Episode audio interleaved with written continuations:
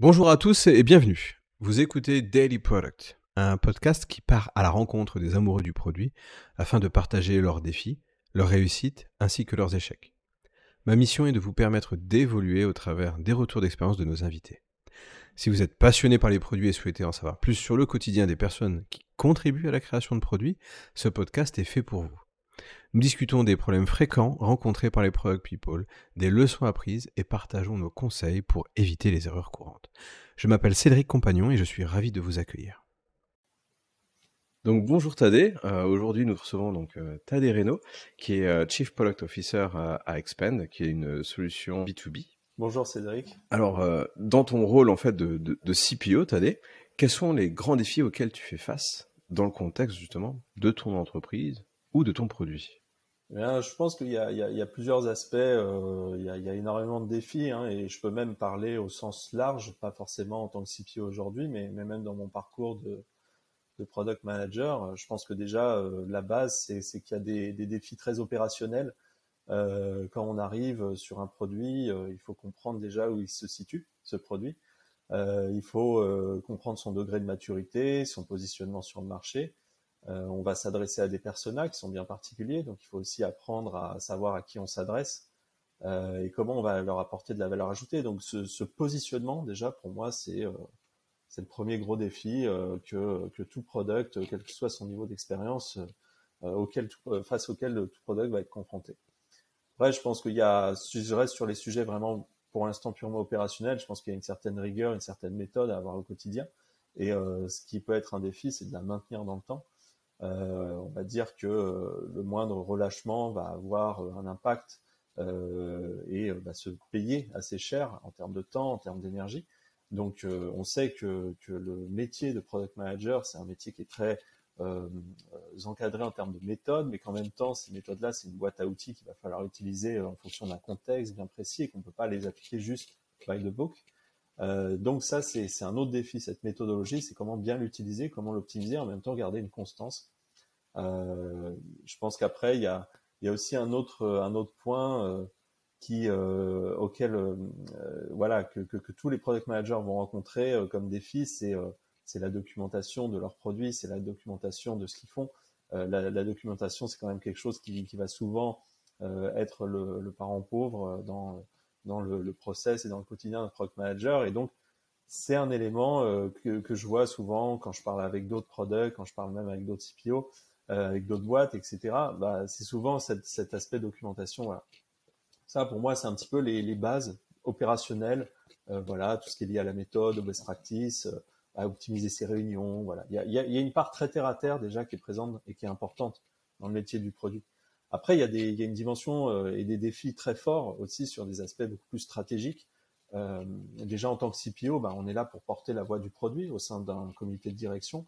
Euh, souvent, c'est le, produit qui va être en première ligne euh, face euh, bah, aux questions qui vont se poser sur les sujets, sur leur avancement, même sur les problèmes rencontrés parce que le produit est à la croisée des chemins de tous les métiers, que ce soit marketing, sales, tech, et c'est souvent vers le produit que les regards vont se tourner quand on est à la recherche de réponses à, pas mal de questions. Je dis pas toutes les questions, mais donc il y a, y, a, y a un rôle à assurer un petit peu en première ligne justement au sein du, au sein du CODIR, au sein des questions vis-à-vis des questions qui peuvent se poser. Il y a aussi euh, bah, le principal, je pense, défi du CPO, c'est l'alignement euh, horizontal et vertical, même si la verticalité a tendance à, disparaître euh, peut-être euh, de plus en plus dans les, sociétés. Bah, c'est que cet alignement il soit, il soit présent sur la vision euh, du produit, là où on veut aller, sur la stratégie, comment. On va y aller. Et euh, euh, c'est le rôle du CPO de s'assurer qu'il y a un alignement au, sein de son équipe, mais au sein des différents pôles métiers, etc. Donc ça, c'est un, un, autre aspect qui est vraiment sur la partie stratégique et, important. Euh, il y a toujours des sujets transverses. Ça rejoint un petit peu cet alignement justement à avoir entre les équipes. C'est qu'il y a toujours des enjeux transversaux euh, qu'il va falloir euh, traiter, qu'il va falloir coordonner. Euh, et qui euh, sont euh, en général très présents dans le quotidien d'un CPO.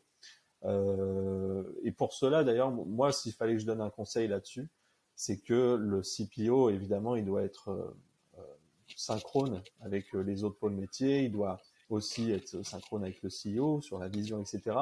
Mais je pense que le binôme le plus important du CPO, c'est le CTO.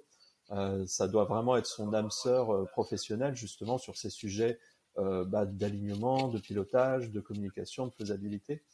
Et, lorsque le binôme CPO-CTO est parfaitement aligné, lorsqu'il fonctionne bien, je pense que, que c'est la base et que, et que le, plus, le principal est fait justement pour que euh, la définition d'une stratégie, le pilotage, l'alignement des équipes euh, se fasse. Évidemment, il y a, d'autres facteurs qui jouent, mais pour moi, c'est, le premier, c'est le, plus prioritaire. Et puis, euh, le CPO, il est aussi là pour infuser une culture produit au sein de, la société, avec toutes les dimensions que ça peut avoir au niveau euh, euh méthodologique, j'en parlais tout à l'heure, sur le, les parties discovery, delivery, tout, le, on va dire tout, le scope que peut englober une culture produit sur les parties opérationnelles, sur presque l'aspect philosophique qu'il faut avoir au sein d'une société, bah, c'est le CPO aussi qui va, l'apporter. Il n'est pas seul, mais il va, être un acteur majeur là-dessus.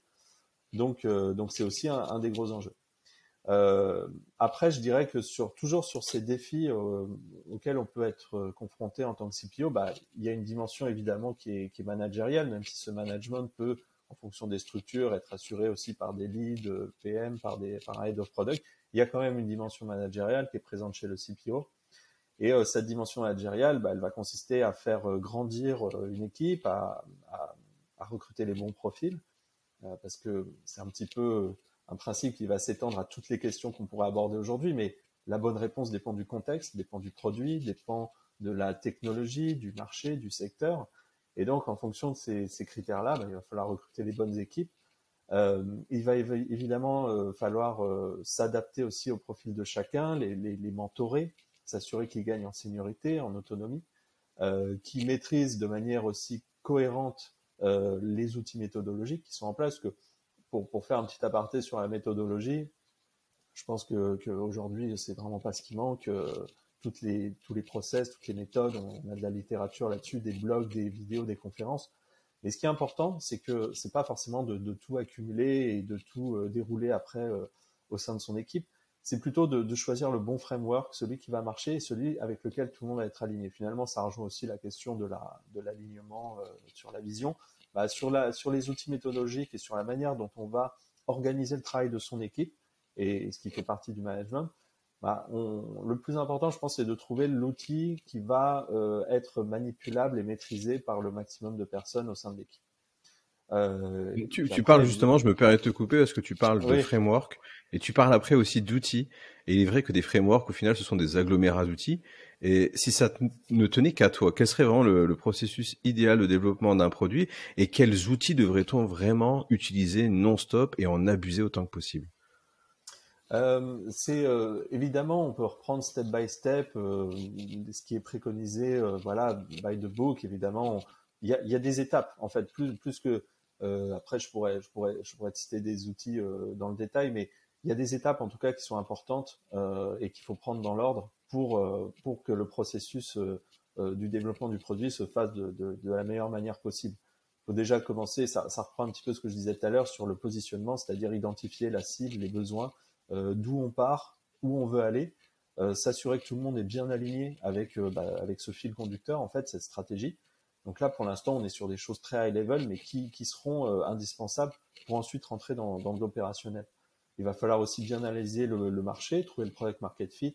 Euh, c'est euh, extrêmement important euh, de viser cet objectif avant de, de lancer justement, de s'investir en termes de temps, d'énergie, d'équipe sur, sur de l'opérationnel. Il va falloir aussi benchmarker ce qui fonctionne bien, euh, trouver de l'inspiration justement pour apporter des solutions aux problématiques qu'on veut, qu'on veut résoudre.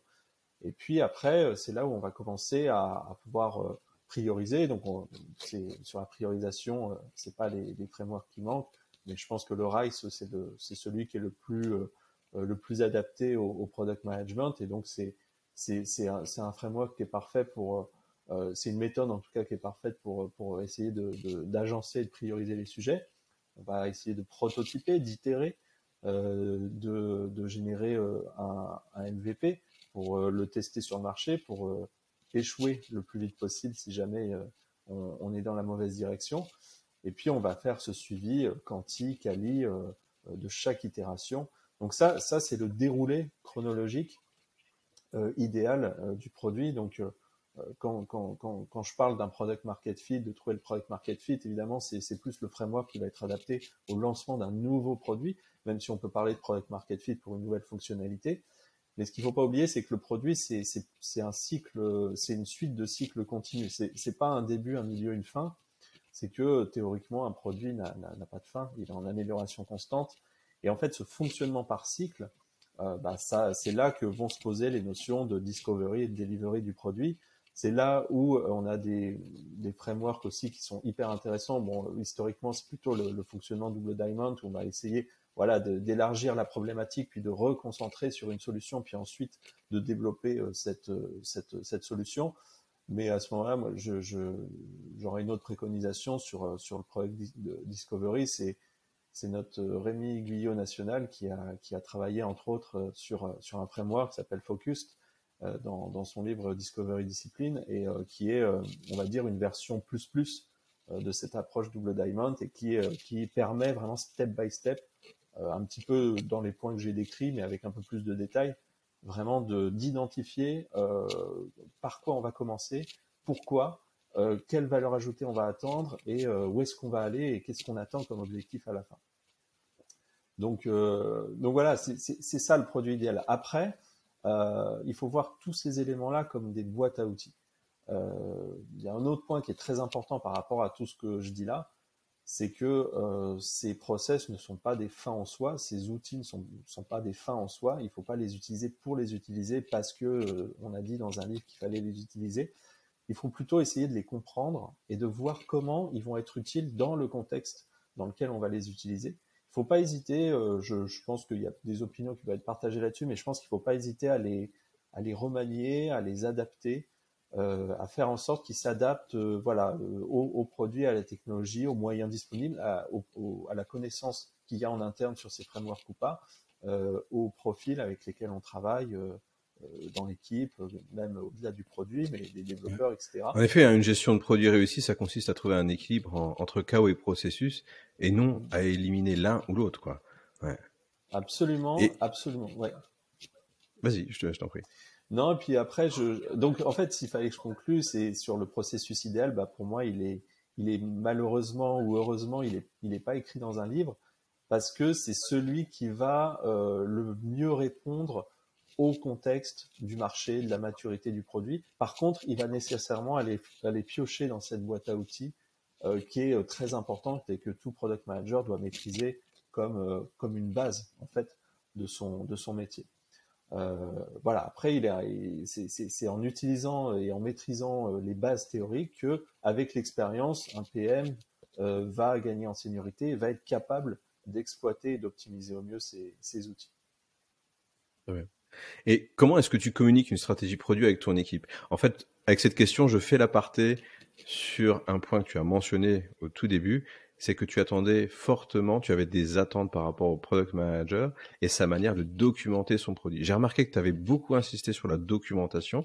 Est-ce que tu attends quelque chose de vraiment bien particulier dans sa manière de communiquer au travers de cette documentation? Quelles seraient tes attentes envers un product manager à ce sujet?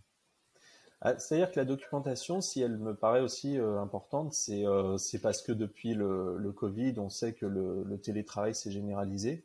Euh, donc, avec la distance, en fait, la communication euh, doit être d'autant plus euh, rigoureuse et la documentation fait partie de ces éléments de communication. Donc, le, le fait de consigner, alors évidemment, c'était c'est toujours important et c'était important même en présentiel, je trouve que l'importance de documenter les choses, de pouvoir s'y référer, de pouvoir se les passer de manière asynchrone, bah, est d'autant plus présent maintenant avec le remote et, et, ça fait partie effectivement des outils qui permettent aussi de communiquer une stratégie. Mais pour moi, au-delà de l'outil lui-même, pareil, je pense que ce qui va faire qu'une communication va bien se passer au niveau de la stratégie, de la vision du produit, ça va passer d'abord par l'alignement des équipes. Donc, euh, je, reviens à ce sujet-là, c'est-à-dire que le meilleur moyen euh, qu'une euh, qu'une stratégie soit comprise, parce que finalement c'est ça, le but de communiquer une stratégie, c'est qu'elle soit comprise. Le meilleur moyen que ce soit compris par les parties prenantes, c'est que ces parties prenantes y adhèrent, et j'irai même plus loin, se l'approprient. Donc en fait, ça va passer aussi par la méthode d'élaboration de cette stratégie. Si cette stratégie a été élaborée avec le concours des parties prenantes, euh, si on a responsabilisé les personnes, si on a réussi à les faire se projeter sur une vision commune, sur un cap commun, en fait, derrière les, les moyens via lesquels on va communiquer cette stratégie, évidemment, ils sont importants, mais euh, la communication marchera euh, grâce à, cet alignement, grâce à cette collaboration qui aura eu à la base pour définir cette vision.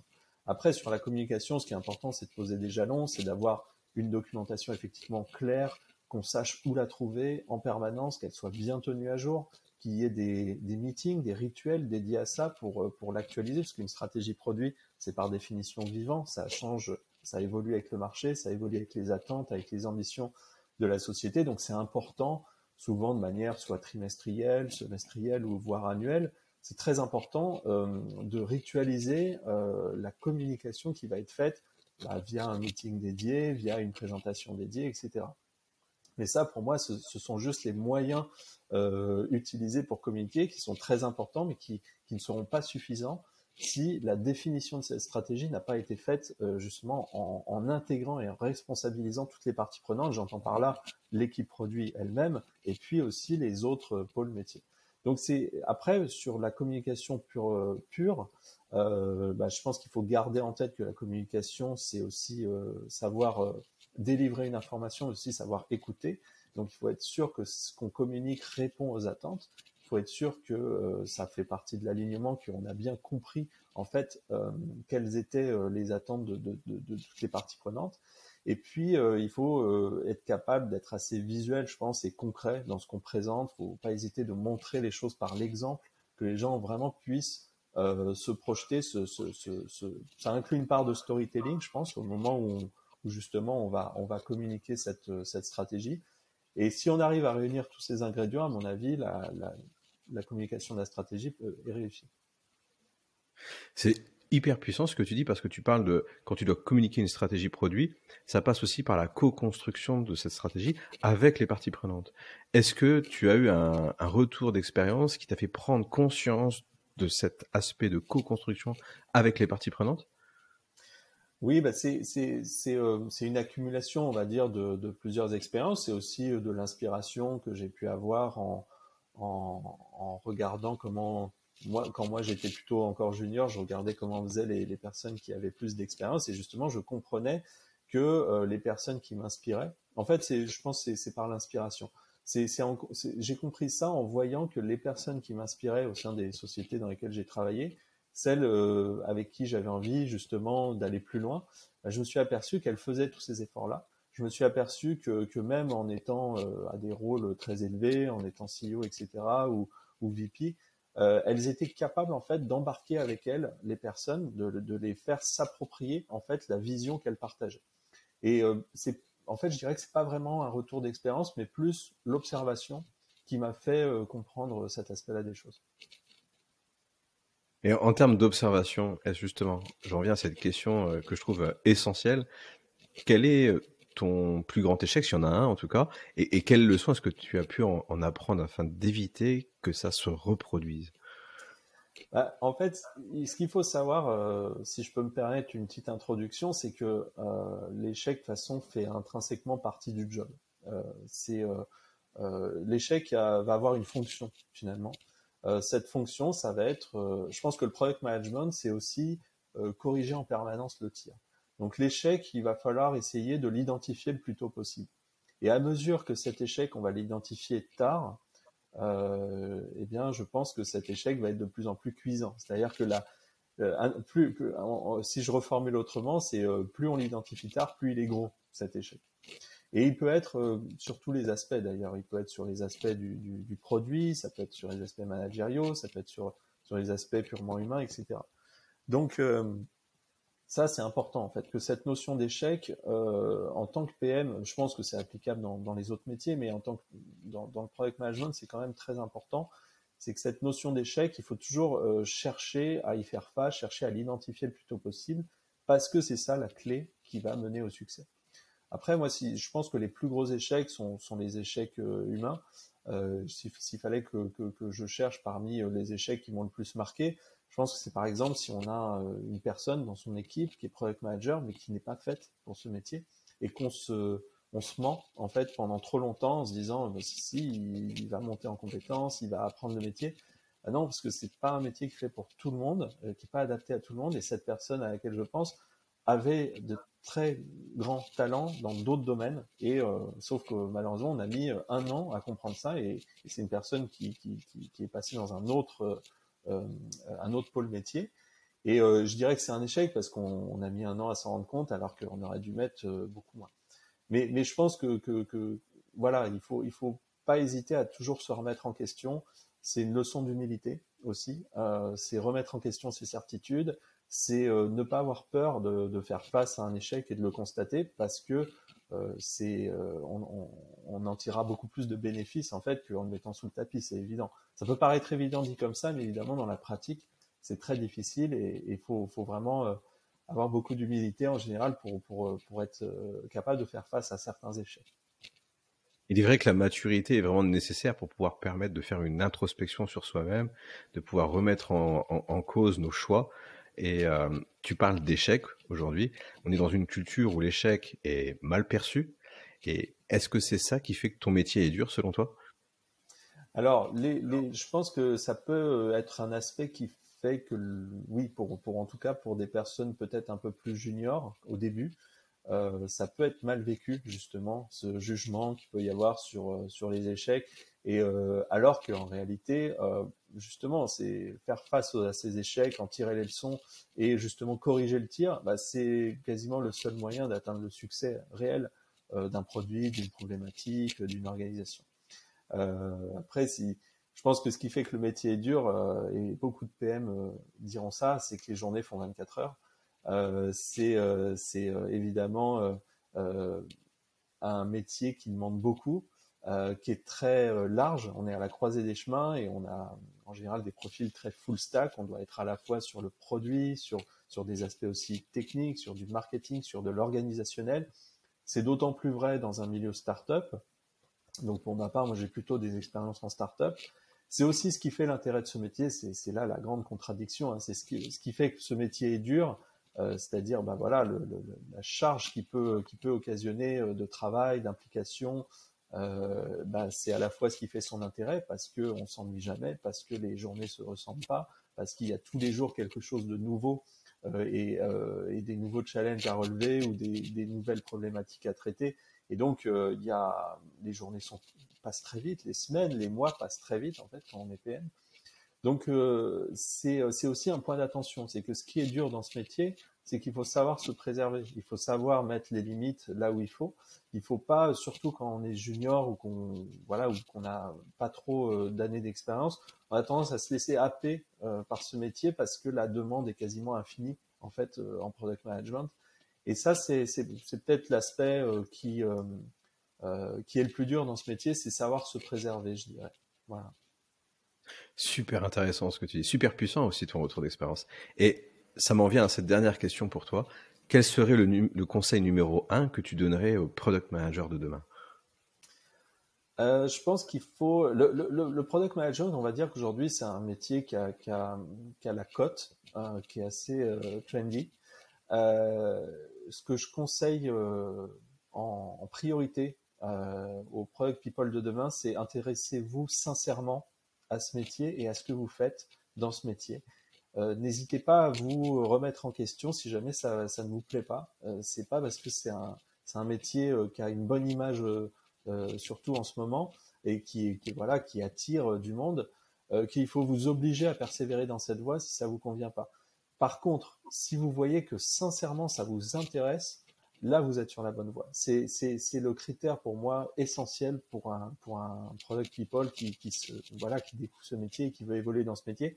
C'est vraiment euh, que euh, ça va l'intéresser. Et par conséquent, intéressez-vous à ce métier et intéressez-vous à vos pairs. C'est-à-dire, euh, nourrissez-vous de l'expérience des autres.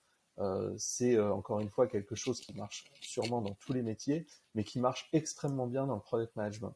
Et si vous vous intéressez à ce métier, vous vous intéresserez naturellement aux autres product people. Et, ça, c'est quelque chose qui vous fera gagner énormément de temps et qui boostera votre carrière dans le produit. Un grand merci Tadé pour tous ces conseils et ces retours d'expérience qui sont super puissants. Super puissants. Ben, je t'en remercie. Je suis ravi d'avoir participé en tout cas à ce, à ce podcast. C'est pas un exercice auquel je me suis beaucoup prêté par manque de temps surtout, mais, euh, mais voilà, j'ai vraiment apprécié aussi les échanges qu'on a eu en amont et, je suis ravi d'avoir pu participer, d'avoir pu partager euh, mon expérience et j'espère que ce sera, ce sera utile à d'autres product people. Voilà. C'est la fin de l'épisode. Alors afin de soutenir le partage de connaissances, n'hésite pas à t'abonner pour ne rien manquer et laisse 5 étoiles sur ta plateforme de podcast.